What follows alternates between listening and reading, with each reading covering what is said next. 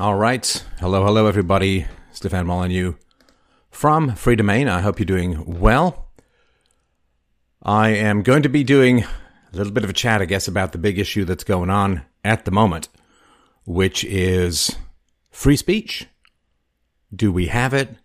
What are the role of tech companies? What is the role of government? Will regulation ever conceivably work? And what are our options going forward? Uh, these are all dire foundational questions that we need to wrestle with and grapple with. And it's kind of funny because I thought this was kind of in the rear view. I thought that this question or this issue of free speech was was settled science, you know, like like the earth is a sphere and slavery is bad and we should all be equal under the law, you know, just as ideals I kind of thought the free speech thing was, uh, as they say, done and dusted. But uh, it's not.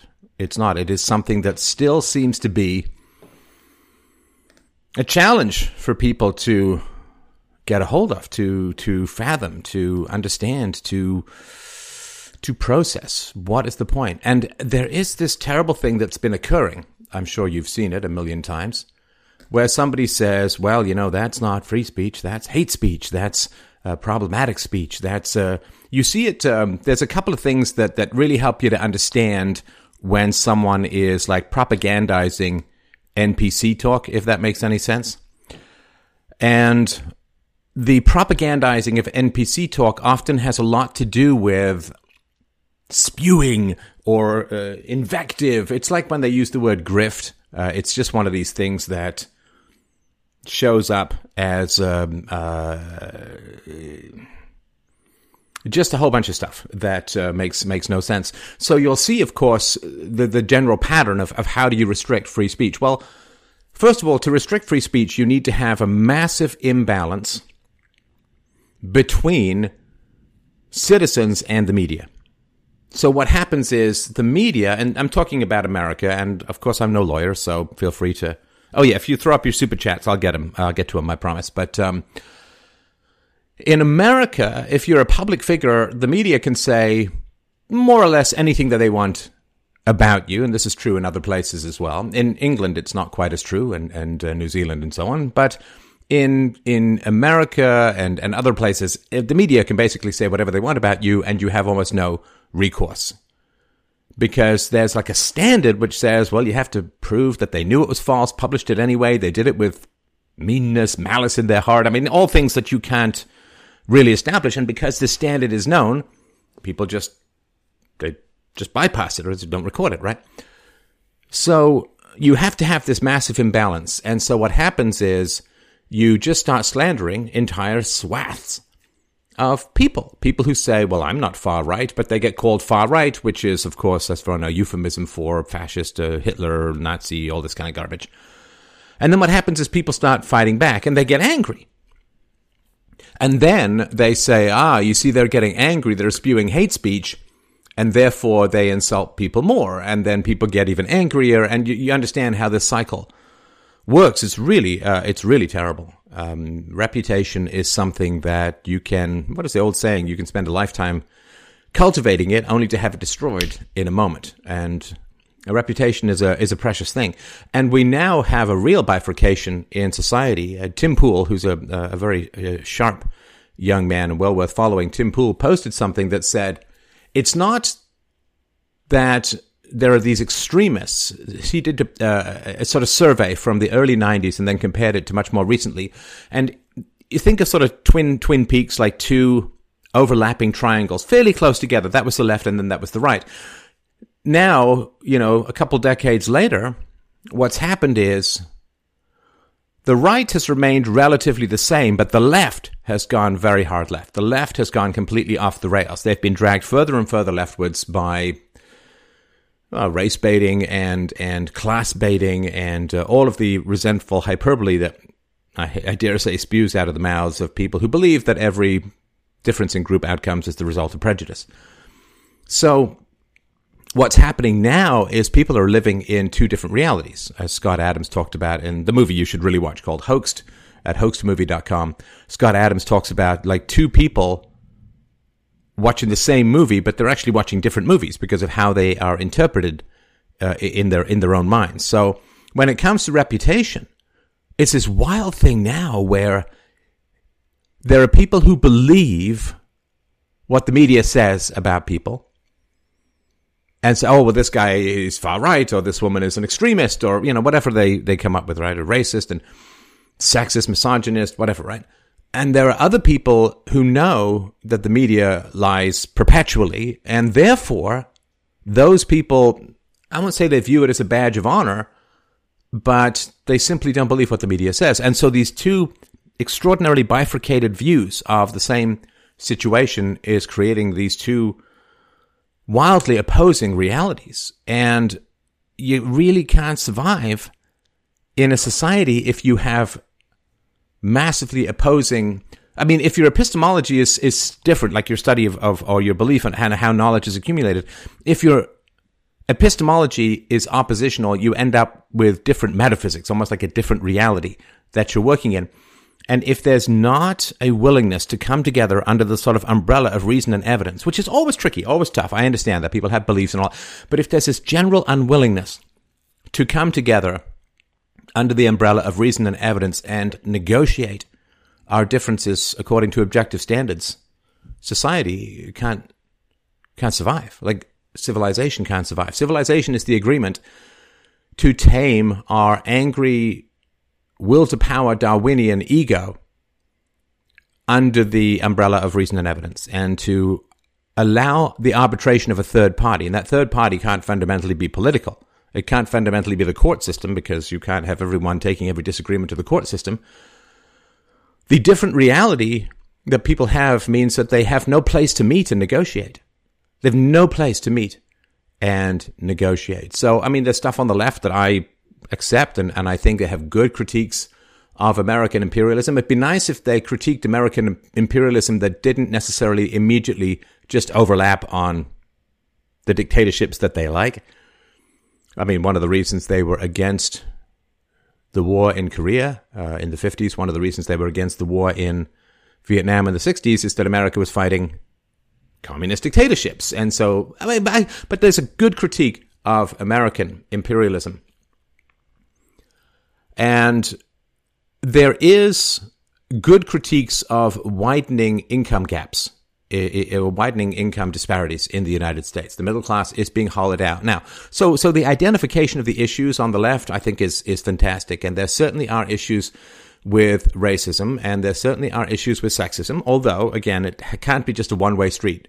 Racism can't always mean anti-black from white. Uh, sexism can't always mean anti-female from male. There's lots of more nuance that, that really should be explored in these topics, but they've got some good critiques and good information to bring to bear on the table. Or bring to bear to the table. But, and the, the right have good critiques as well. The right goes a little bit far, I think, in the pull yourself up by your bootstraps kind of thing. There is a tough kind of finger wagging Old Testament sternness to the right, which can be kind of annoying. It's sort of encapsulated by something I've talked about a long time ago. The um, Old Economy Steve, you know, this guy with the feathered hair from a 1970s yearbook, I guess became famous. You know, like, uh, uh, work two months in the summer, pay off your entire year of college. And, um, people say, uh, this, this guy, oh, you get fired from one job, walk across the street, get another job, you know, just how the economy used to be. And so the people who had access to that kind of growth and opportunity and relatively low taxation and so on particularly white males who face diversity barriers that are quite significant. Excuse me, I can't edit this, but I'm about to sneeze. oh, that's attractive, isn't it? But um, they do sort of say, well, you know, if you if you graduated with student debt, that's just your own fault. That's just you know, and so there's too much. They understand all of the massive amounts of propaganda that go into college that that you'll never be a success, that you can't get anywhere without college, which is often transmitted over the internet along the code of companies whose founders didn't complete college, but you know, what's it? Steve Jobs, Bill Gates, and so on.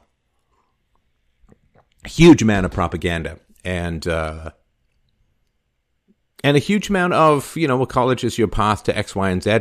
No particular connection between the needs of businesses and colleges themselves, as I've sort of pointed out in the past. Businesses should be funding college degrees because that way you get guaranteed job placements when you're done. But and that's actually the way it worked uh, for, for my dad. So it's not it's not a new idea of mine. It's used to be much more common. But there's a huge amount of propaganda and it's and and being able to pay this stuff off is really really tough. I think it was in the 90s was under Clinton where they said you can't discharge your student debts through bankruptcy anymore. So and of course back in the day, like way back, and sort of post Second World War period up up to the 70s and sometimes even later, the basic reality was only 10% of the population went to college. So college really really meant something. Because I mean as a kind of proxy IQ test, it wasn't too bad. Now, what is it? 50% of people are, are going to college. So it's just no longer exclusive. It's no longer a proxy IQ test. And of course, the IQ test should be the substitute for college. If you really want to help poor kids who are smart, and there are many poor kids who are smart, I grew up with some of them, then you simply say that companies should hire or should be allowed to use completely blind IQ tests in the hiring standard because an IQ test will predict success in a complex job 80% of the time. 80% of the time. And it's the, the best metric around. It would really, really help smart people. It would really, really help poor kids who then wouldn't be laboring under college but could, you know, instead of paying $50,000 or $100,000 for college, they could simply pay a couple of hundred bucks for an IQ test and shop that around. Uh, and of course, the IQ test would have to be, you know, in, in order to eliminate questions of racism and sexism, the IQ test, you wouldn't know the name, the gender, the age, the, the race, anything like that. It would just be completely blind IQ test. And that would be very helpful. But of course, uh, that goes against um, uh, a lot of uh, leftist preferences. So they're willing to sacrifice the poor in order to maintain their group collision course identitarianism. So, but yeah, so I mean, as you've probably heard, there were a number of people who were kicked off Facebook, not as far as I understand it for specific violations of specific policies, but just. I'm not even going to repeat the pejoratives here, but uh, for for being negative in in various ways. And that's uh, a big problem. So they kicked off a bunch of people who are somewhat on the right, although in general being critical of the left is enough for the left to call you far right and then Louis Farrakhan, who was also kicked off, and who was also reported in mainstream media as Louis Farrakhan being far right. When if you look at all the pictures of him with the Democrats, uh, it's a little hard to sustain that particular fiction. But it's rough. It's rough, and it is gearing up for election season. I said some months ago that with the failure of the Mueller investigation, what was going to happen was the left, whatever came next, was going to be worse because they were hoping that the Mueller investigation, of course, was going to give them grounds for impeachment or at least cripple the presidency. And when the Mueller investigation caved, then they had to start doing something else, right? They're not just going to lay down. They're not just going to give up the ghost, so to speak. They have to, because they're just trying to get to 2024. They want to not they want Trump obviously not to get in in 2020. They just need to keep their immigration policies going until 2024 when they have all the demographics they need for a no Republican ever to be elected again in any significant way. But after the Mueller investigation failed, they needed to start working on, I think, deplatforming because otherwise, I mean, they know, they know, they know the role that social media played in Brexit. They know the role that social media played in getting Trump into office and other nationalistic and populist movements. And remember, for the left, the success of Trump is is a real catastrophe. And look, I get a lot of things he's been. There's no wall, uh, no prosecutions of of corrupt members of the former administration. There's uh, no control over immigration, and but you know, but on the on the other hand, there's been there's Kavanaugh and 150 other judges have been appointed who are not liberal lunatics and uh, the economy is doing well. Was it 275,000 jobs was the last job growth? It's well north of 3% growth, which of course Obama said was impossible. Funny story. It turns out that a guy who's got 50 years or 40 years experience in the highest levels of business knows a little bit more about business than a community organizer. But, um, so, so the success is really, really bad because the more people who get converted from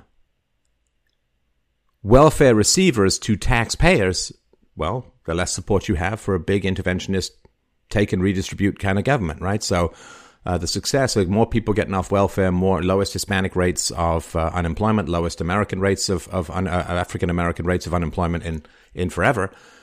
This is all a disaster for the left. Like when you're really hell bent on taking something down, when it gets stronger, well, you're not happy, right? So what are they doing? They, they can't win on, on arguments. They can't win on the economy. They can't win on the data. They can't win on history and they get eviscerated by the memes of production, right? Meme warfare takes them down. And so too angry and too panicked to, to be funny. And the right does have sort of a monopoly on caustic humor that really changes minds. And this is one of the reasons why you have this terrible legislation going on in Europe to, to control this kind of copyright stuff. So they have to start working to deplatform. And of course, it makes no sense, you know, that you still have terrorist groups that have full access to Facebook, but Paul Joseph Watson does not. And Paul Joseph Watson is a caustic and funny and I won't say mild because he's a powerful thinker in his own way. And I like Paul a lot. We've done shows together, but it is something that he's not in any way extreme not in any way that I can think of. And again, I haven't reviewed all of his work, but I mean, I, I, I can't, I can't imagine. I just can't imagine.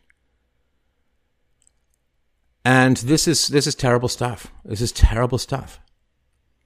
We need to have conversation so that we can get to the truth. And this this idea, well, you know, Paul believed something bad in the past, or or so and so believed something that turned out to be false, and so that's natural you know, whenever you're pushing the frontiers of knowledge, whenever you're out there in between the stars, uh, whenever you're out there in the hinterlands, whenever you're exploring virgin territory, you're going to get lost.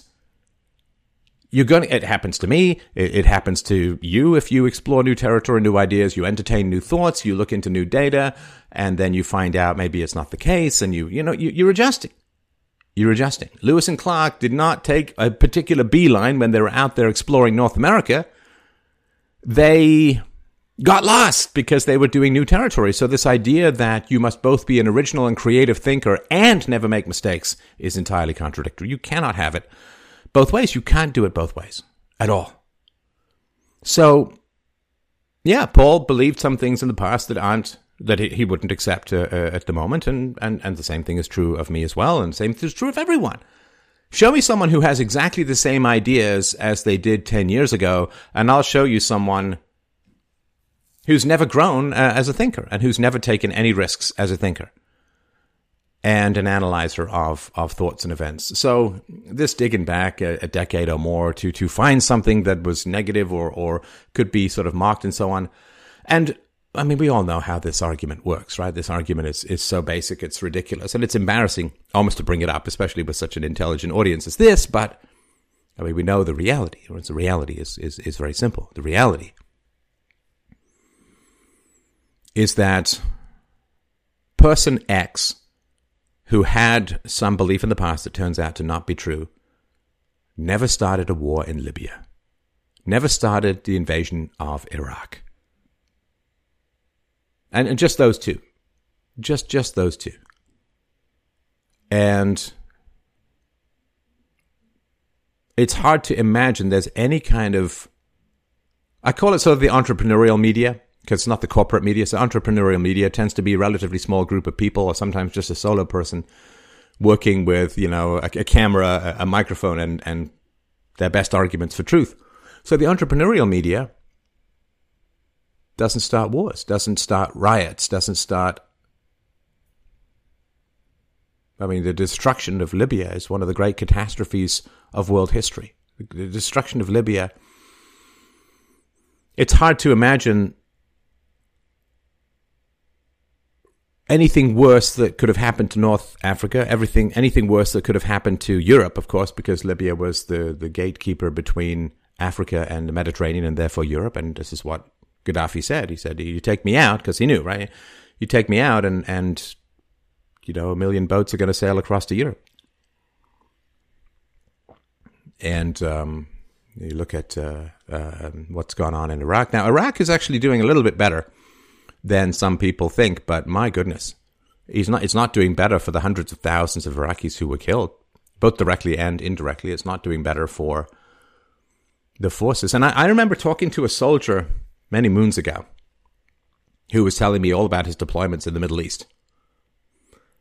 And I do remember saying to him, I said, Do you find it odd? Do you find it strange that you're out there in the Middle East guarding Lebanon and, and um, Kuwait and, and all these other and, and areas in, in Iraq, that you're out there while America has practically no border to the south. you know, it's called the Department of Defense. It's supposed to defend America. And instead, all the troops are at 700 plus military bases around the world. And the southern border is just a, a welfare enticing walkabout run by cartels. And by the way, the, the Pope gave half a million dollars to people crossing the border.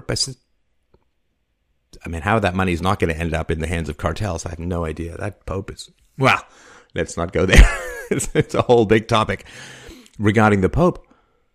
But yeah, it's it's it's a wild thing that that you have all these troops all around the world. You've you've got wall construction in Israel. You've got wall construction in Lebanon, mostly or, or significantly funded by the United States. No wall in America. You've got this um, was it seven hundred billion dollar plus a year Department of Defense that's defending everything except America and attacking everything except those coming into America, and it's a very strange phenomenon. Now, it's not strange, of course, if you understand that the left is courting votes. And although half of ICE agents are Hispanics and who are doing their very best to try and, you know, if, if you flee Mexico, you don't want Mexico catching up with you, and Flowing into your, your neighborhood. So, uh, great, great uh, respect and honor to those who are working in that very dif- difficult and dangerous field. But it is a very strange phenomenon. And what you can talk about and what you can't talk about is just rapidly narrowing in particularly terrible ways. Where the conversation is choked off, where the conversation is killed. Very bad things fester. I, I said this on Twitter. I said, listen, if your ideas are good, they should be aired so that we can be instructed. If your ideas are bad, they should be aired so that you can be instructed. Because if you ban or or crush people's lawful speech, well, it's like a rattlesnake. I mean, you cut off the rattle, but you don't cut off the head, which means that bad ideas flourish. They go into subcultures. They're isolated from more reasonable people coming in and saying, don't do it this way, or here's the evidence against what you say, which allows you to, quote, de radicalize. I'm not sure what radicalization means, but generally it means being in a hermetically sealed biosphere of misinformation and never poking your head outside of it, which again, back to universities. But if we don't have the opportunity to see where the bad ideas are and engage with them, those bad ideas will flourish without intervention. And that is not, that is not a good plan for society. And I think it's the last thing I sort of wanted to say about all of this free speech stuff. I mean, I dislike enormously a wide variety of ideologies that are poisonous and dangerous and, and frankly murderous when implemented in history. But I, I do think that they should have the right to speak. I don't want to be forced to fund them, in particular through university uh, taxes for university subsidies and so on. But I, they should be allowed to speak because I, I want to, you know, I want to, you know, if you're in a fight, you shoot up a flare, right? So you can see what's going on. But if you can't see what's going on, we already have lost everything that could potentially tie us together. We've already lost the big tent where we can meet and reason with each other. And those who can't be reasoned with can be contrasted with those who can be reasoned with. And hopefully, you know, I don't want to say ostracism like they should be banned, but ostracism like reasonable people don't associate with the crazies, right? So if you want to get into the conversation with reasonable people, then you need to be reasonable. And if you're not going to be reasonable, you're not going to be part of that conversation. That's a kind of ostracism. That's not the same as banning people because they should still have access to um, forms of communication where they're engaged in, in lawful speech. But man, it is. Um, it, it, it's getting it's getting rough out there. It's getting brutal out there, and it is going to escalate to to violence. That's what happens in history. I mean, that's what happens. You, you know, it's it's and this is not it's not not an original thought of mine by any stretch of the imagination. This goes all the way back to JFK, who said, "Those who make peaceful revolutions impossible make violent revolutions inevitable."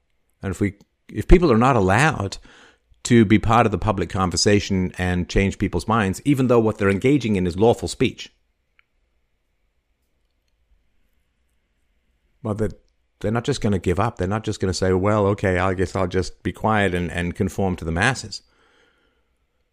And the reason why I'm the Voltaire's old statement, right? I, I disagree with everything you say, but would defend to the death your right to say it. The reason we say that is because the moment you grant a monopolistic coercive power to the state, which is the only power the state really has, the moment you grant that to the state to control speech, you're done.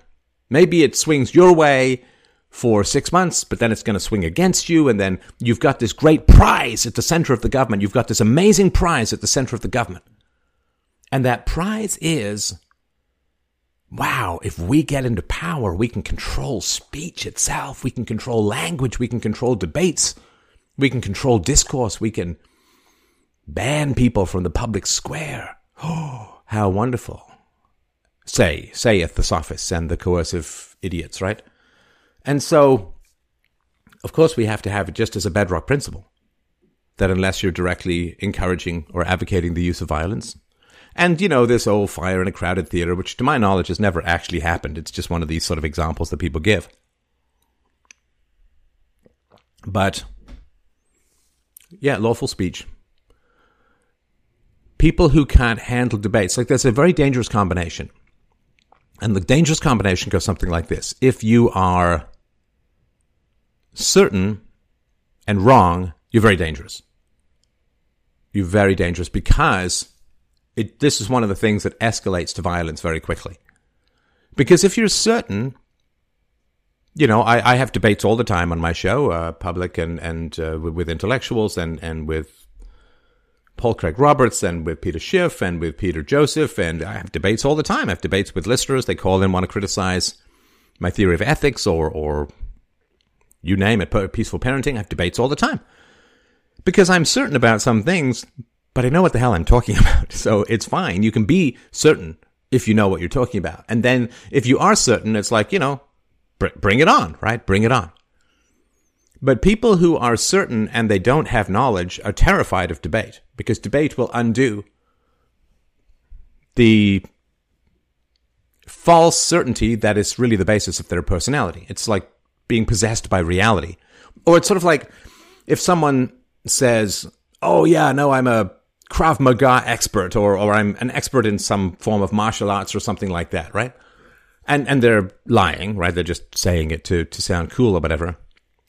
Then the last thing they want is to actually get in a fight, right? Because, you know, if this guy is constantly going on about his judo expertise or his karate expertise and annoyingly pronounces it like Porsche, then if there's some fight and people are like, dude, unleash your hand weapons from hell, right? He doesn't want that test because he's lying. He's lying about knowing martial arts, so he doesn't want any kind of fight. And if you're certain and you're wrong and you're stupid and you have no basis, you don't want to get into a debate. You just want to hold on to that certainty. And those people are very dangerous. To be certain and to be wrong is a deadly combination. Especially if kind of deep down you know, you know. You know, I mean, most people are not pursuing virtue. They're just trying to get resources. That's all they're doing. So if all of these people who are on TV who are saying, yeah, it's good that they're silent. They were just spewing hatred. They contribute no good to our society, blah, blah, blah, blah, blah. No understanding of the principle of free speech. And they are so deluded and so dumb that they imagine that they're always going to have the whip in their own hand and no one's ever going to grab the whip from their hand and use it against them. Because it doesn't take a, I mean, you don't have to see through time. You don't have to see from season one of Game of Thrones to the absolute catastrophe of, of the ending. You don't have to see through time. You don't have to be some kind of stone genius. You don't have to recreate Einstein's general theory of relativity using popsicle sticks and silly putty, all you have to do is say, well, if someone's going to get this power, it ain't going to be me, me forever because the shifting sands and tides and back and forth of human power and frailty and, and greed and so on. You just don't want don't don't want the go- you don't want the government to do anything that you wouldn't be willing to give that power to your worst enemy, right? I mean, of course, right? We all understand this. So you just have to be kind of pig ignorant stupid to say, "Oh yes, well we should just purge these people from the public discourse because they provide no good to society."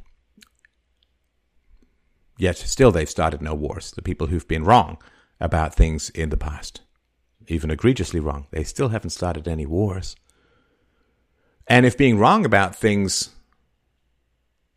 is so terrible, well, communists shouldn't be allowed to speak, right? I mean, if, if that's the argument, because communism as an ideology has killed well north of 100 million people in 100 years.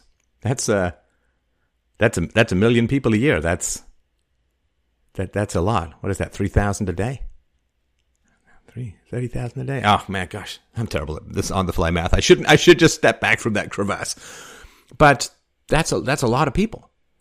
And advocating for communism, how is that not advocating for the inevitable violence that accrues under communism?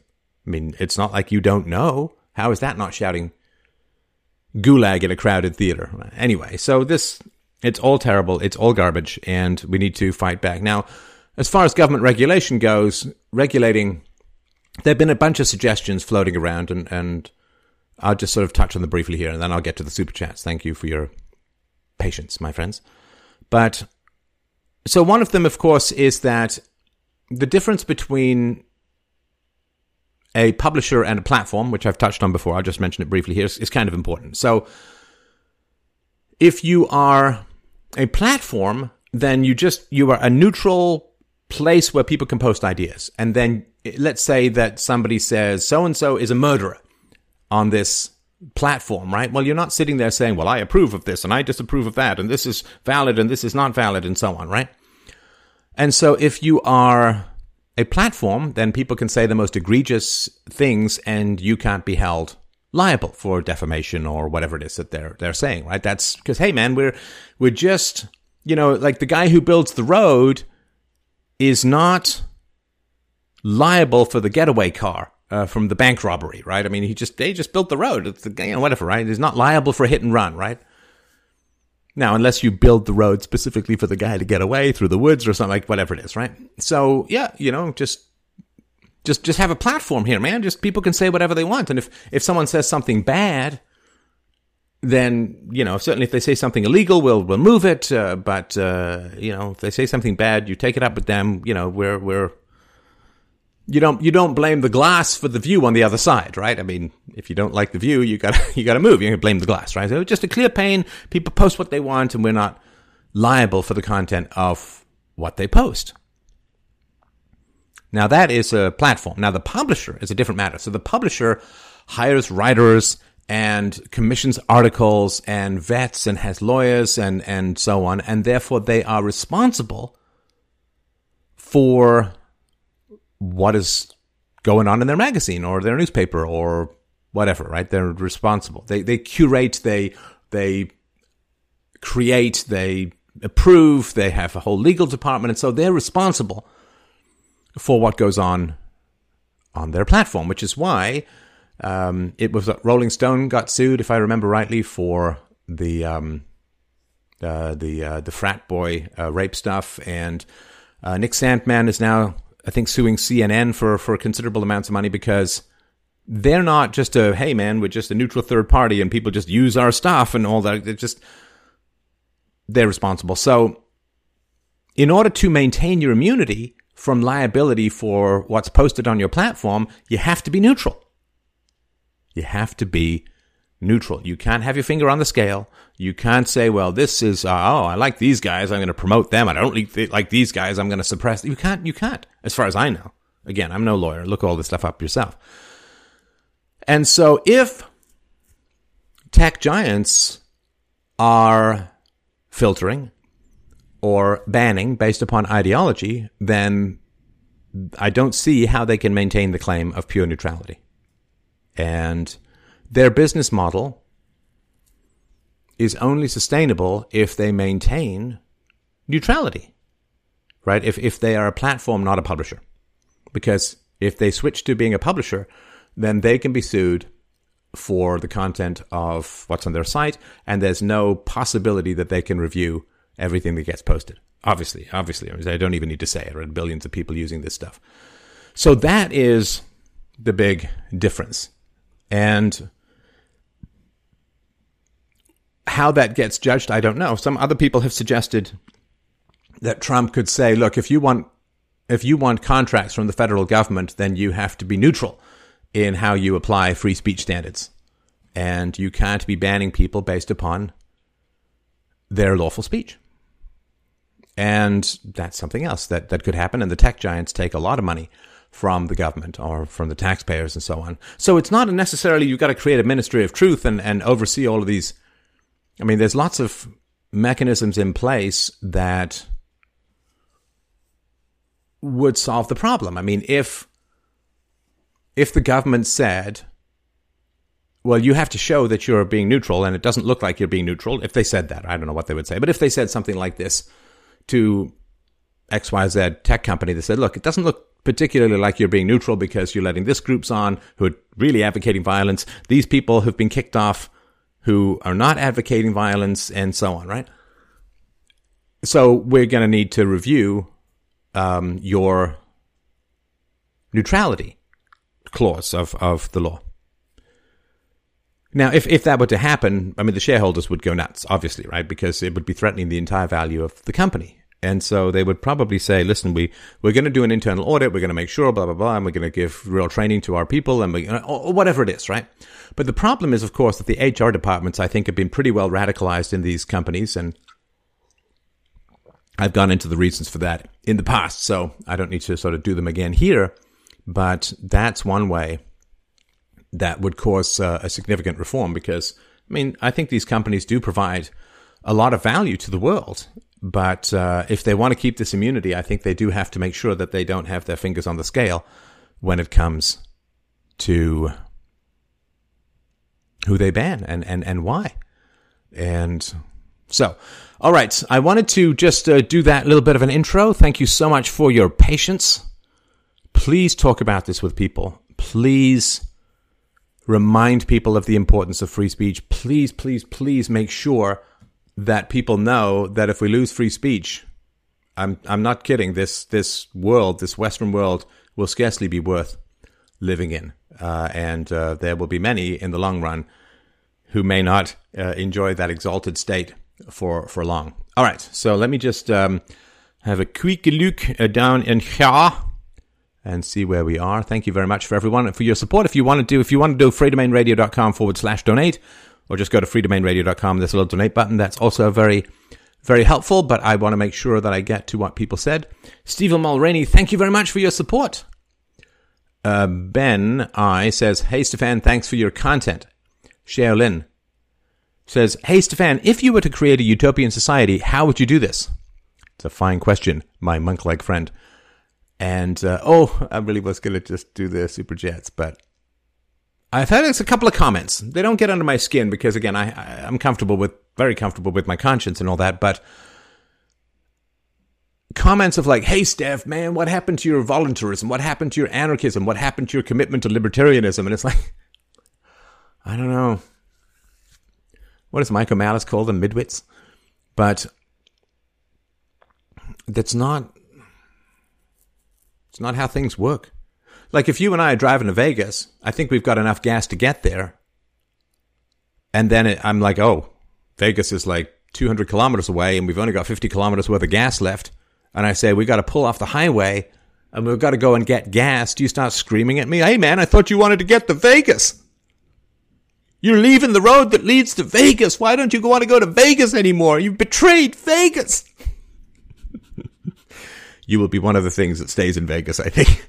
But I mean, no, you, you, you know, I, I thought we had generations to achieve a freer society. Demographics say otherwise, so I had to stop to get gas. It doesn't mean I don't want to get to Vegas. Come on. It's ridiculous. So, to create a utopian society, I just released a, a video, um, top five parenting solutions, which you should check out. You parent peacefully. Uh, and when you parent peacefully, then children grow up without a fear and obsequience and obedience to authority, which means they're going to view the state as something anachronistic and, and out of their mindset. And you'll get more and more people who have less and less confidence in and fear of authority. Plus, they'll be healthy and self-regulating, so you won't have all of this dysfunction that people use as the excuse for giving the state more and more power. So, anyway. All right. Mauricio Dark says, My problem with calling social media a right is eventually you get the blowback of bake the cake, where private forums can't have in group preference. Yeah, that's a good. Uh, that certainly is a good point. And this is why some people say, well, if you have over a million subscribers or uh, not a million subscribers, a million users of your platform, then you have particular rules and so on. So yeah, that is that is definitely a, a tough challenge, right? So the argument is, let's say that you have um, uh, uh, an Indians in Indiana forum, right? And it's like, well, you know, you you know, it's generally about Indians from Indiana, and if a bunch of people who aren't that way, and they say, well, no, we want this really to be for Indians from Indiana, and it's like, no, everyone has a right to social media, so you can't, right? So I I get all of that, and how that is solved. I mean, again, I, I sort of hate this. Well, if you have a million, oh, all right. I mean, but there, there are different rules for different, like if you have a different size corporation, like if you have a certain number of employees, then you have to go into Obamacare. If you have a certain number of employees, you have to subscribe to diversity quotas and so on and, and hire certain groups and, and genders. So, you know, maybe you just create a, a sort of under this, you're fine over this, whatever, right? So, uh, again, I know that's not objective, but you know, we we have to work with what is. It would be nice to to have a more objective and universal standard, but the only way we're going to get to a free society is if we maintain free speech. And if we lose free speech, I mean, nothing, nothing means anything. It's all just a matter then of just batten down the hatches and, and try and ride out whatever hellscape is coming. So whatever helps prop up free speech at the moment, I'm for, because when you wet finger that candle, I mean, the light goes out all over the world. So Zen work. Zen work. Thank you for your support. Frank S. Same thing. Marusha Dark says legally hate is a motive, not a crime in itself. Well, of course. Of course. Of course, hate is not a crime. And of course, there's no such thing as hate speech. It's just a term invented by people who aren't very smart, who want to shut down discourse that they can't answer. Right? It's not hate speech. They hate facts. They hate facts that go against the narrative. And so they experience the emotion of panic when confronted with counterfactuals. And like all that means is debates are not for you. Like debates aren't for everyone. Nothing wrong with it. Like if you're terrified and faint at the sight of blood, don't be a surgeon. you know, it's not for everyone. Um, what's that? Chris Pine in Wonder Woman. She's like, oh, London, it's disgusting. Yeah, it's not for everyone. He, has got a wonderful way of delivering um, his his lines. He's a very very talented guy and a good singer too, as you'll see. But uh, Into the Woods, he's in, I think. Agony. But anyway, so people experience this panic when they have counterfactuals and they they, they can't sleep and they're oh right. They they get really angry. It's like okay, well you you're just too emotional to debate. That's fine. There's nothing. There's nothing wrong with that. You you you may be wonderful at other things like making babies. Like it, it just means you're not good at debating. It's not, you're, you're too volatile. You're, you're too emotional. You can't master yourself to the point where you can have a rational discussion. But the people want to stay in debates because they want to, you know, like like when I was a kid, uh, I guess we used to dress up uh, as adults, right? We used to put on you know, we'd find the one guy who had a dad in the neighborhood and we'd put on his shoes and walk around with a little pipe sticking out and a Sherlock Holmes hat halfway down our nose and we'd, we'd dress up like adults. But that didn't mean we could go vote and open a bank account and take out a mortgage. It just meant we were dressing up as adults and people like to dress up as, as rational thinkers who can have a productive debate, but they're not. They're, they're hysterical. They're angry. They're volatile. They're emotional. They're, immature. They're it's not it's not for you. It's not for you. And listen, it's there's no shame in it. Not everything is for everyone. And so uh, you you have to invent this thing called hate speech because it matches your emotional reaction to counterfactuals, to arguments that you can't push back against. So you invent this thing called hate speech because somehow ascribing a negative intent to some piece of language. It's not false argument. the intelligent thing is false argument, invalid argument, argument not supported by reason and evidence. It's rebuttal. That's how you, you do it. But if you have incredibly strong emotional reactions and you hate what's being said, but you can't disprove it, then you just invent this category called hate, because hate is a negative emotion. At least against some people, you're allowed to hate uh, uh, uh, fascists and you're allowed to hate some particular ideologies. Not really allowed to hate communism, apparently. But um, yeah, it's no, it, it's it may be a motive. Hate may be a motive. But no, of course, of course, emotions are not crime, and of course, there's no such thing as hate speech. It's just something invented by people who desperately want to play act as debaters who can't debate. All right, Fernando Bugarin, thank you very much. Esoteric Dichotomy, thank you so much. Again, uh, Hir- Hiroshi Heed says, Missed you in Vancouver. Please try again. F. Antifa. Thank you. Sean Piper says, Thank you, Stefan, for all that you do. Thank you, Sean. That's very kind.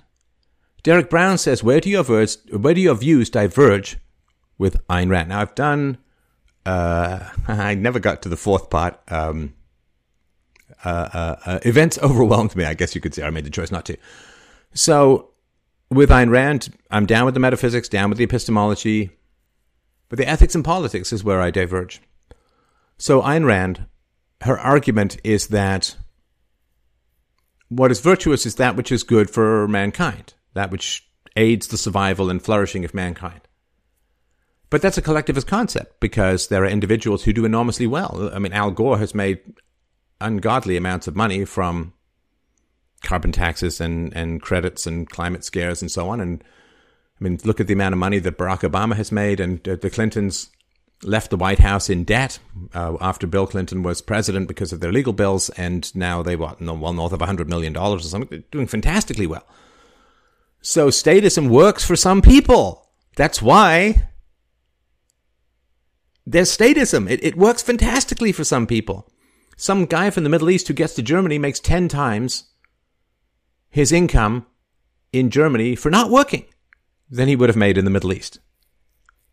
What's that old line? Why do they fight in the Middle East all the time? Because it's really, really, really hot and there's not a lot of water. But uh, no, it, it, works fantastically.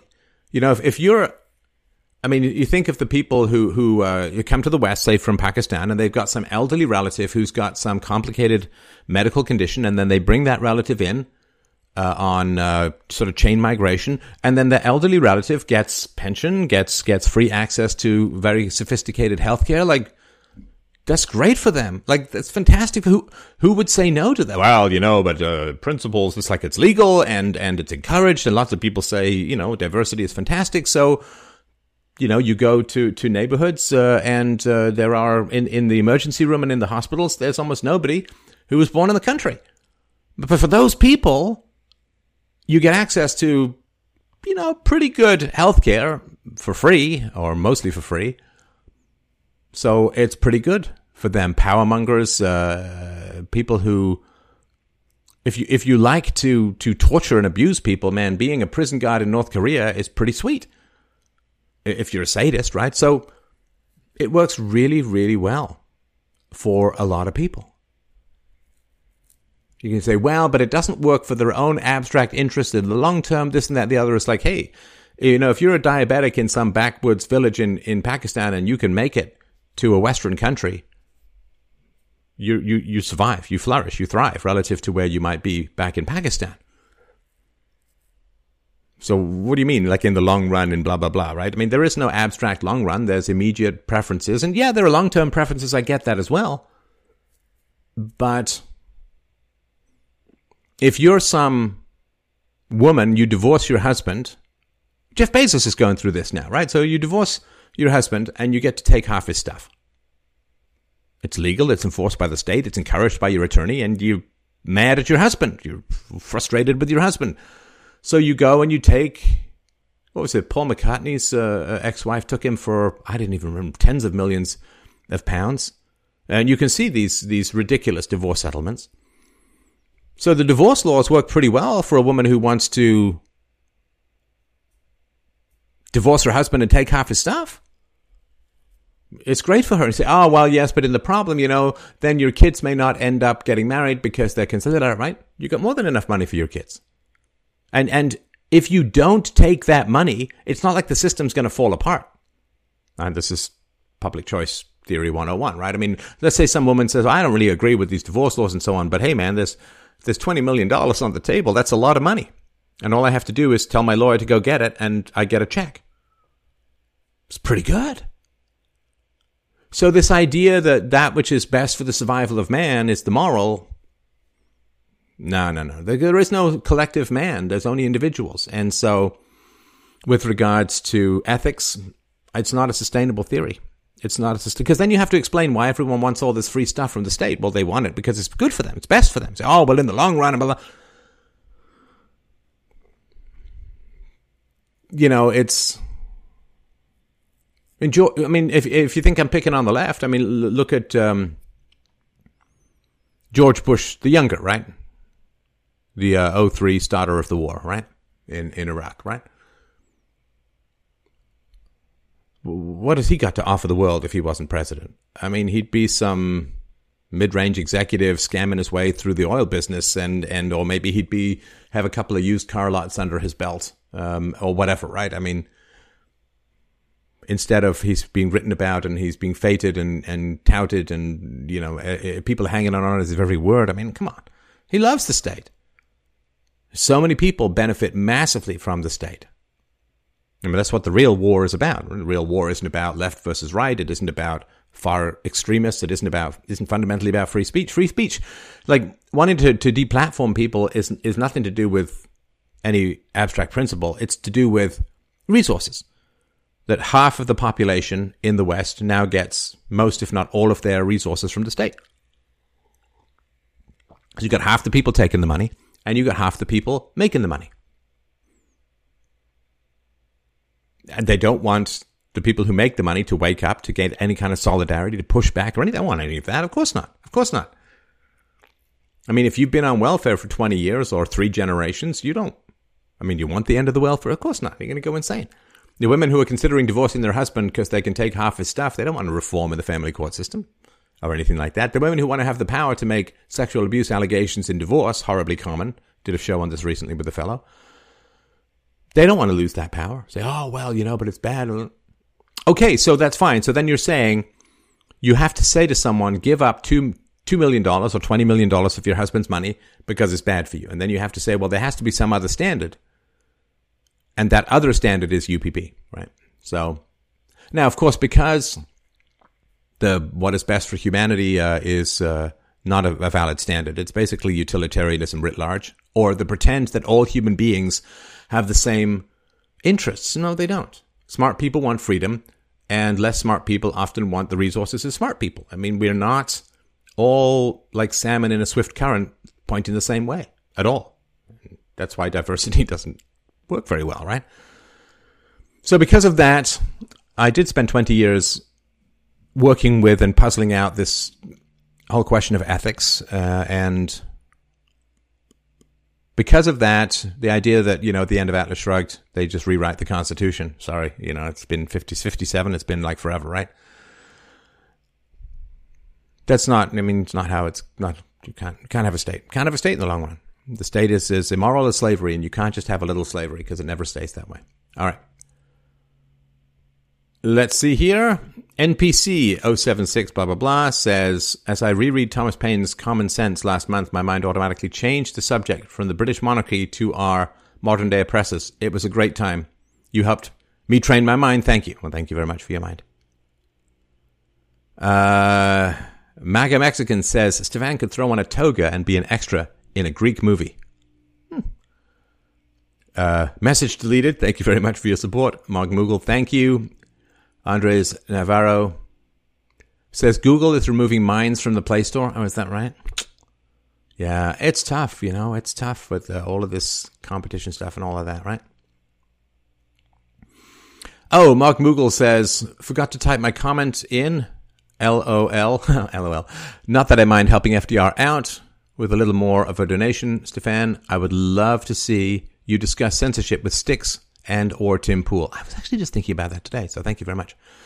Willis K said, Hey, Steph, loved your monologue at the end of Hoaxed. Thank you. Two takes, no script. I was very pleased with that. Uh, hoaxedmovie.com. Just check it out. Tony Jabroni says, Is digital piracy a service problem or a consumer problem? Yeah, that's a tough call. I mean, you, to create something and then just have people copy it and consume it is kind of frustrating. Um, I'm not a fan of of government laws protecting IP, copyright, or these kinds of things. And Jeff Tucker has written some great stuff on that, so you should read that rather than have me go through the articles again. The Hobbes ate Calvin. That's from Calvin and Hobbes is an old 80s cartoon. I often hear about utility functions in AI development reminds me of conditioning a child to achieve a certain goal. Is there a role for peaceful parenting philosophy in AI research and development? Oh, you're dragging me to a pit that makes many people mad, but there's no such thing as AI. No such thing as artificial intelligence. Machines don't learn. You can program them to do stuff and you can program them to, to try and detect patterns and adapt their behavior and so on. But there's no such thing as artificial intelligence. Intelligence is a giant wetware mystery of the human brain. Nobody understands it in humanity, although people are getting close with some genetics. But um, no, there's no such thing as artificial intelligence. I mean, I was a computer programmer from the age of 11 until the age, off and on, of, well, over 41.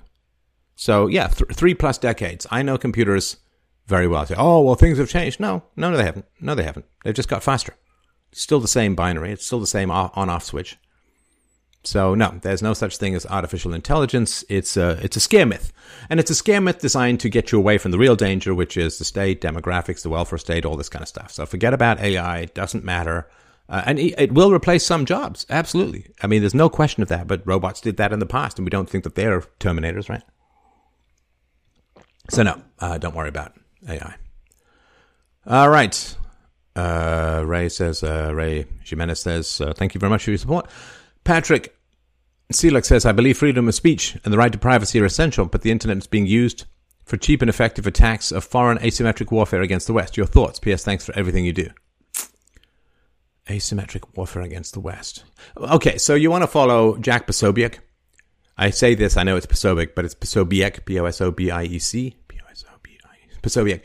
Uh, he's the guy. He's got a whole fourth generation warfare book, and he talks about things that I don't really understand. You know, like how China is the great strategic enemy and so on. And um, so I'm not going to give much of an answer to that.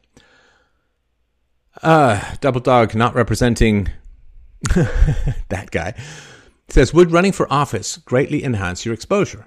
Yes. And would pollute my message.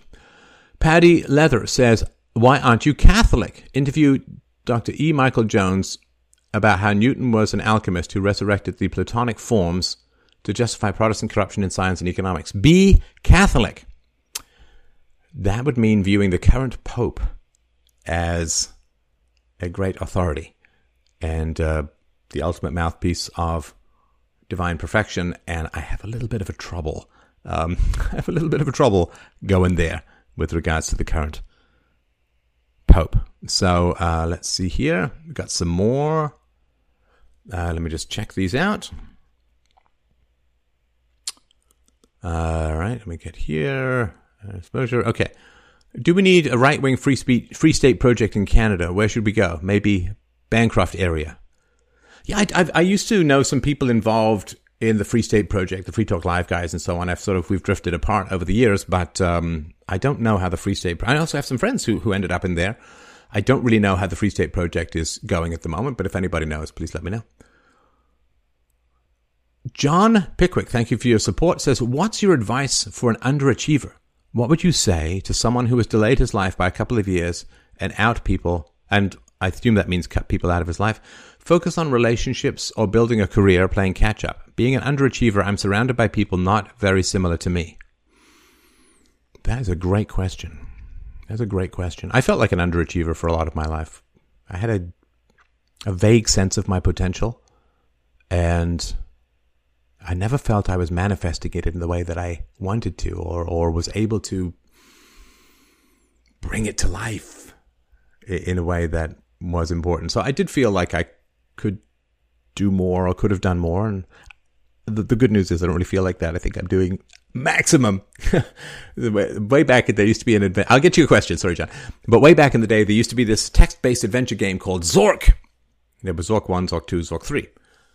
And a friend of mine was quite excited when he found that there was a uh, setting in Zork where you could say verbosity. Maximum verbosity was like one of the, uh, one of the settings. And maximum verbosity. And so now I have achieved, I believe it's fairly safe to say, maximum verbosity. Hey, look, we're running 60 frames a second. How nice.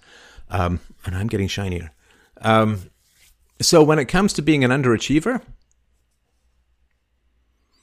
it's a good question. So the Aristotelian argument is you won't be happy until you're exercising your full potential in pursuit of the good. I think it's kind of true in, in many ways if you have a conscience. An underachiever I don't want to give you anything glib or, or cookie cutter. So, and I also don't want to say, well, you know, what's wrong with being an underachiever? You know, it's a relative measure and blah, blah, blah. Because we kind of know, we know deep down if we're slumming it or not, right? So I think if you have a goal that motivates you, and I think that's probably what you're missing is do you have a purpose. Do you have a purpose? Now, if you have a purpose, then you're not just spinning wheels. So think of a car, like you know, if you if you just put it up on a jack, you can rev it as much as you want. It's never going to go anywhere, right? Because it has no traction. It the, the rubber is not on the road.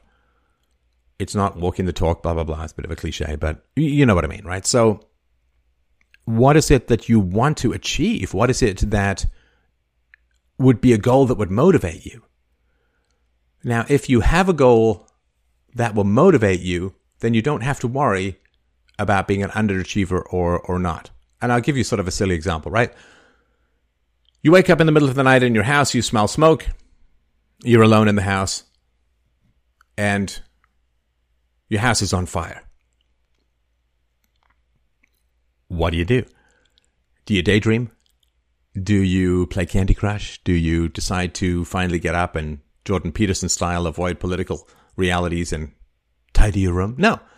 What do you do? You get the hell out of your house by hook or by crook, by any means necessary. Get the hell out of your house. And if you have to run through fire to get out of your house, if that's the only way, uh, then you're you're going to do it because it could be some affirmative action firewoman coming in weighing a buck ten who's not going to be able to carry your butt out of the house, right? So th- this is an example, right? You you don't feel a vague sense of regret or underachievement. You're just like, I have to get out of that because you have a purpose. And your purpose is to not go flambe in your bed, right? And have the lead guy from Fight Club come and establish what might have happened. Was he doing cars? Yeah, he was doing cars. Anyway, so you you have a purpose, and and because you have that purpose, your mind is wonderfully clarified. You have a huge amount of energy, and you just want to achieve something, which is in this case to stay alive and not die from burning or smoke inhalation or whatever. I think most people die from smoke inhalation. So if you don't have that purpose, you can lollygag away an afternoon, right? Like that old Pink Floyd song, digging away the hours that make up a dull day. Fritter and waste the hours in an offhand way. When you run and you run to catch up with the sun, but it's sinking. Turning around to come up behind you again. The sun is the same in a relative way, but you're older, shorter of breath, one day closer to death. No one told you when to run. You missed the starting gun, right? This idea that you could just fritter away your life exists because you don't have a purpose now. I think that we naturally have a purpose. I don't really impose purposes on my daughter, but watching her and interacting with her during the day, she always has a purpose to what she's doing. She's working on this. Say, why are you working on this? She always tell me why, why she's doing this, right? So we're naturally purpose driven. I mean, all animals are because the purpose is survival. and reproduction. So we're purpose driven. So the question then becomes who benefits from you not having a purpose? And I bet if you dig deep, John, into your history, into your life, there's going to be someone or more than one person who would be threatened by you being very successful. It would provoke great anxiety in them or self loathing, self hatred, it could be. And they may be so immature that they would then sabotage you. So if you're playing small and you have no purpose, you are usually serving the pathetic emotional defenses of someone around you who missed the starting gun and did not achieve much with his life or her life. And what they've done, which is what most people do, when, see, there's no failure greater than the lack of trying. I mean, you always, you never win any race you don't enter, right? So it's better to have loved and lost than never to have loved at all. And it's better to have tried and failed than never to have tried at all. Trying and failing gives you an immediate pain that can spur you to greater practice, greater focus. But if you never even try, you get to avoid that immediate pain, but you slowly accumulate regret and despair, and, and eventually it just becomes pure nihilism because you've missed the whole point of living, which is to do something with your life. Just do something with your life. Hopefully, great or to the greatest of your capacity. So, I studied as an actor at the National Theatre School, studied as a playwright. And I did some acting and I did some playwriting and I did some directing. It was okay. I liked it, but it was not my particular thing. And it's a very, very left wing environment. And that was kind of nasty for a while. Probably even worse now. Now, let's say that my daughter wanted to become an actress, and let's say she was really good. And so if I if I didn't have closure with my own sort of acting life, then I'd have a whole lot of complicated stuff around especially if she started to really succeed. Because I'd sit there and say, "Oh man, I mean, I remember the, the day I got the letter from the National Theatre School that I'd been accepted because they only take, they take less than 1% of applicants. There's 1,600, 1,700 applicants. They take, I think, 16 people. So it was a big deal to get in. And it was actually, I remember I went with my mother to see the movie Wall Street with Michael Douglas, where he ended up getting an Oscar. And I thought it was kind of cool that I got a letter of acceptance to the National Theatre School and went to see what is a pretty good film with some great acting from Michael Douglas. So I'd be all kinds of messed up about math. My daughter, I don't think she does, but she wants to be an actress. Be like, yeah, go for it, right? And enjoy, right? I mean, maybe you'll love it, and and maybe you'll like the environment more than I did. spending my life around actors. Can you imagine spending the rest of your life around actors? I remember we had in the theater school, we had a guy come in to. Uh, I did a lot of uh, body work, Alexander technique, and and and stretching, and and yoga, and tai chi, and all that, and we had a guy come in to film us to, to sort of figure out where we might be tight physically and what we might change about our physicality. He filmed us, this back when filming was kind of complicated. He filmed us and played us back as we did Tai Chi and he would point out things about our bodies. And the actors around were like, wow, I didn't realize my hair looked like that from the back. And oh man, I got a little bit of back fat. And oh man, I got to do some workout on my butt. And, you know, this guy was trying to give us some centered body work and everybody was just talking about somewhat inconsequential physical characteristics. And he's like, oh, actress. And I was like, oh yeah, I can I can get that. I can understand how that could be a little impatient. Um, what is the old line? How do you give an actor CPR? So, if there are people around you who had potential who squandered it, then they're going to be very invested in you not succeeding. In you not succeeding. When I was growing up, just about everyone, I mean, I was often the youngest. This is sort of a phase. It was sort of a phase that I went through for well, more than a phase, quite a long time, because I was the youngest. I when I went to boarding school, I was, if not the youngest, one of the one of the youngest in the um, in the school. My birthday, September twenty fourth, was like right after the beginning of school year, so I was really, really young there, and it just kind of worked out that way that I was just always the youngest, and so I always felt like kind of small, kind of catch up, you know, particularly in those times where, you know, like, like 11 to 13 or 12 to 14, where there's a huge change in, in the male body and so on. So I just, I always felt youngest and, and smallest and so on.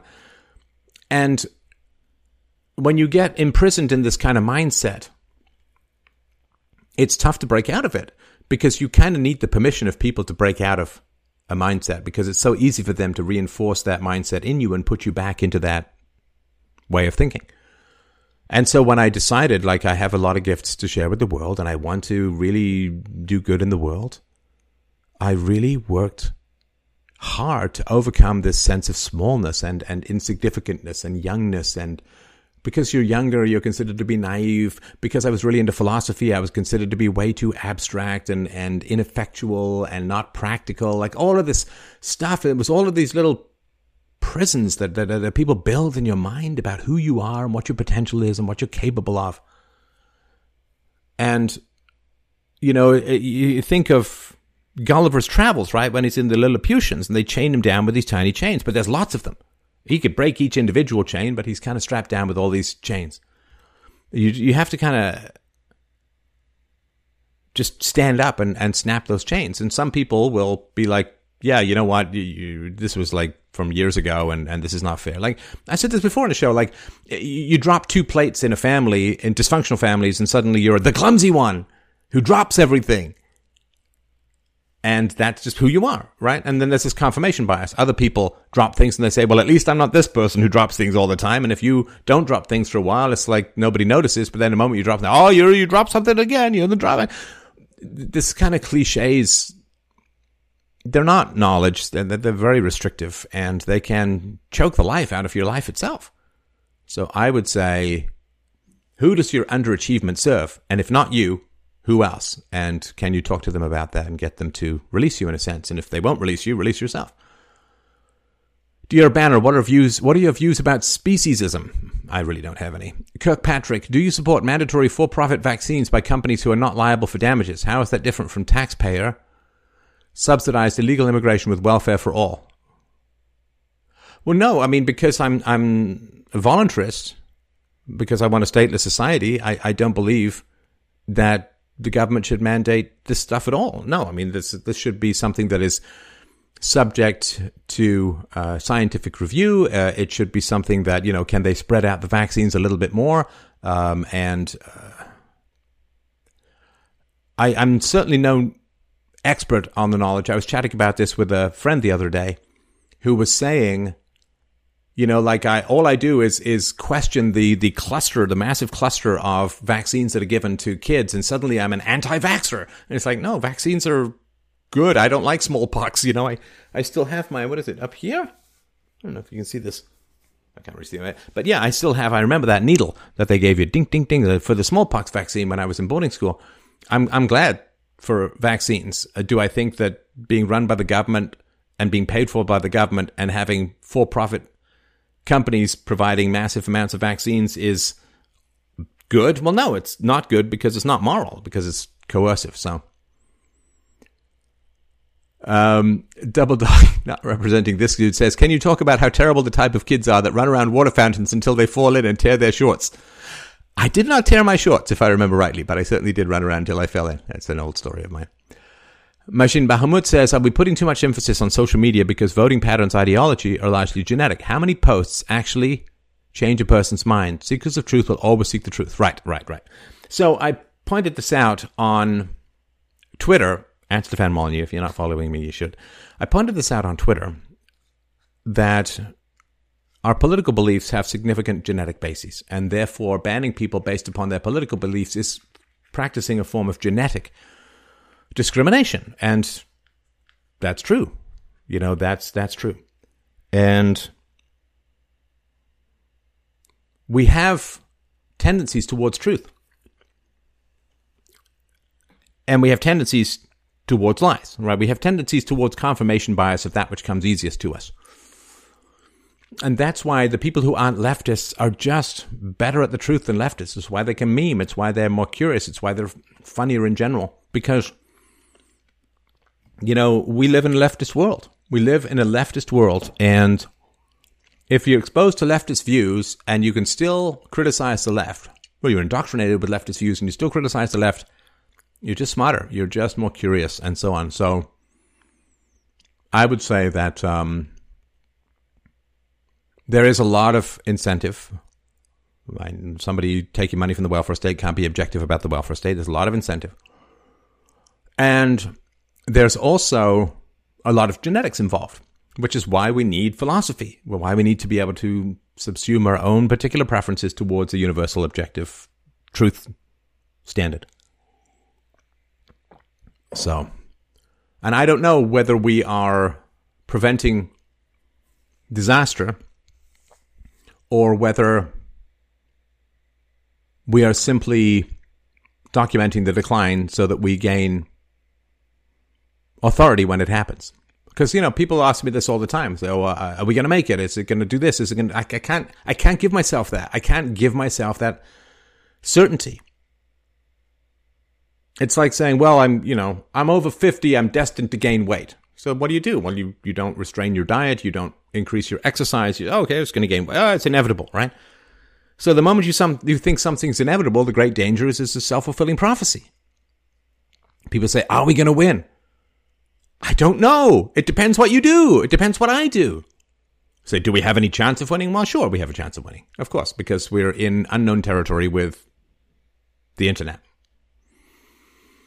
I mean, the numbers of people who tell me they've stopped spanking their children and have decided to have kids at all because of this show is, well, legion. With legion. So I don't know what the future holds. There is no future but what we make. Isn't that the old Terminator line? But, and I won't give myself that certainty because that certainty will affect what I do. If I think we're going to win for sure, then I won't try as hard. If I think we're going to lose for sure, I won't try as hard. And that difference between trying and not trying as hard may be the difference between winning and losing. So, no, I won't. I won't make those predictions. I don't have those predictions in my head. I don't even entertain those predictions. All right. The fall of home says if the principle is free speech, should yelling fire in a crowd inciting violence be protected? The idea originated in 1919 to stop a man speaking out against the draft. We need to push principle. Uh, yeah, no, it's a, it's a tough call. It's a tough call. The, the fire in a crowded theater, as again, uh, to my knowledge, has never happened. Incitement to violence. Well, there was um, I can't remember his name was it Mike Brown's dad? I can't remember, but there was some guy who was like, let's burn this MFer down and, you know, was definitely trying to get a riot going and nobody punished him as far as I know. I don't know. If, if you teach people rationally, if you have better education, they won't be susceptible to this kind of stuff. So,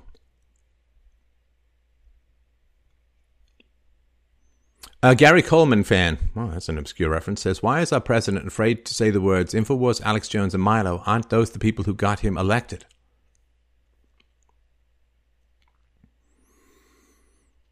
Um, no, didn't didn't uh, Trump share an Infowars video? I don't. Anyway, all right. Uh, Martin Madrigal says, "Hello, Stefan. Can you please give us your insight on Julius Evola and his ideas as a philosopher? Would you ever make a video on Evola? Thank you very much." Couldn't couldn't tell you who that guy is to save my life. Have I heard the name before? I think so, but I don't know. If you if you can make a case for it, then then uh, make a case for it. All right, let's do a couple more, if that's all right, my friends, and uh, then we will get back to our regularly scheduled uh, Sunday activities. I hope you're having a wonderful Sunday. And again, thank you everyone so much for your support uh, here or at uh, freedomainradio.com forward slash donate. Oh, a couple more. All right. Let's see here. Uh, somebody said highly illegal. Yeah, I don't know what that means. Sorry. Baron Hippo uh, says, thanks. Appreciate that. Uh, somebody gave me four part messages about rebuttals to libertarians like David Gordon on the Mises website. You clearly demonstrated how their arguments were. Dot dot dot. Uh, Tim Franklin. My friend got his Tinder girlfriend pregnant. All of us but him saw red flags. She is far leftist. He's staying with her for the soon baby. Baby has same genetic immune disease as her, won't let him see family or friends. What should he do? Ooh, um, I mean, maybe maybe he just serves. Maybe maybe his the purpose of this is for him to serve as a warning to like just stop spray and pray when it comes to your sperm. You got to hoard that stuff like it's the last drops of water in a desert. Mauricio Dark says, Would you debate Scott Adams and Sam Harris on free will? I wrote an article called The Origins of Morality explaining ethics in pure will to power. Yeah, I mean, I don't know. Scott Adams, I like. Uh, Sam Harris, uh, I'd be happy to debate. But, I mean, Sam Harris not going to debate with me. I mean, because of that sort of fiery moat that's been put around me, it takes a certain amount of integrity and, frankly, courage to um, say that that's just a bunch of nonsense and I'm a reasonable and, and uh, um, rational guy, but uh, yeah, Sam Harris not gonna not gonna respond to debate requests. Butterfly Cyclist says thank you, thank you very much. Pre-built Rain forty two loved your content, really helped me. Thank you very much, I appreciate that. Uh, oh, okay. What happened? Okay, so people, I think this is related to Mises.org. People didn't say, "Oh wow, thanks for illuminating this concept and correcting us and providing us with these new valid points." Yeah, yeah. There are lots of people who claim to be rational who aren't. Uh, Mr. Surrendered says, I'm a Christian student at Iowa State University. I recently interviewed your friend Roaming Millennial and was hoping to interview you too. Well, send me a message. I will be happy to look at that. Moondog says, Sandra Russ, PhD, in her book Pretend Play in Childhood, Foundation of Adult Creativity, upper middle class, white parents encourage this type of play in their kids, which causes leftism, correct? Pretend play causes leftism? I don't know about that. Um, uh, what are your thoughts on the book None Dare Call It Conspiracy? I've heard the name. I don't know about it. Sorry. John Pickwick says, Thank you so, so much for your advice. Thank you. John Bob says, I've talked to pro vaccine advocates. Their argument for why such a large cluster of vaccines is okay is because children are exposed to thousands of pathogens throughout their life. The cluster is a drop in the bucket. Yeah, again, I, I don't know. Uh, I don't know um, You'll have to debate that with people who are experts in the field. That's not me. David Lupica says, Stefan, finding you has shown me what I can strive to be someday. Thank you. I will join you in the fight soon. Thank you very much. All right. Julius Evola again. What are your thoughts on working in a bank? Got to work somewhere. A bank is not the end of the world.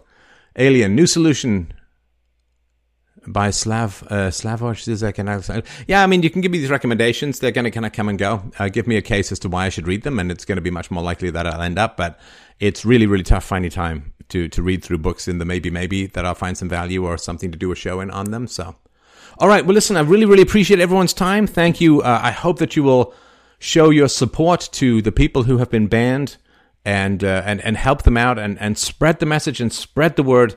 Uh, the future is not carved in stone. I believe in free will, and whoever wants the future more is the one most likely to get the future. That's no guarantee, of course, but it definitely is something that we can aim to achieve. So fight for freedom, fight peacefully for reason and evidence, share the good news of philosophy, support me or whoever you find best at this kind of stuff or everyone. Uh, you can help me out at freedomainradio.com forward slash donate. Thank you guys so much for another absolutely wonderful chat. Um, oh yeah, let me know uh, what you think. Um, let me know. I'd like to schedule these on a more regular basis, and I was just curious what you guys thought. What would be a good uh, time? I was sort of thinking Friday night, but I'm not sure how many of you are out at raves and uh, would not be able to hear me because you're thirsty and disoriented. But um, yeah, let me know what you think. Uh, I was thinking maybe a Friday night, but uh, uh, you can let me know in the chat, or, or of course, um, uh, you can let me know when I post this on on Twitter. Well, I guess not Facebook, but um, yeah. So thanks everyone.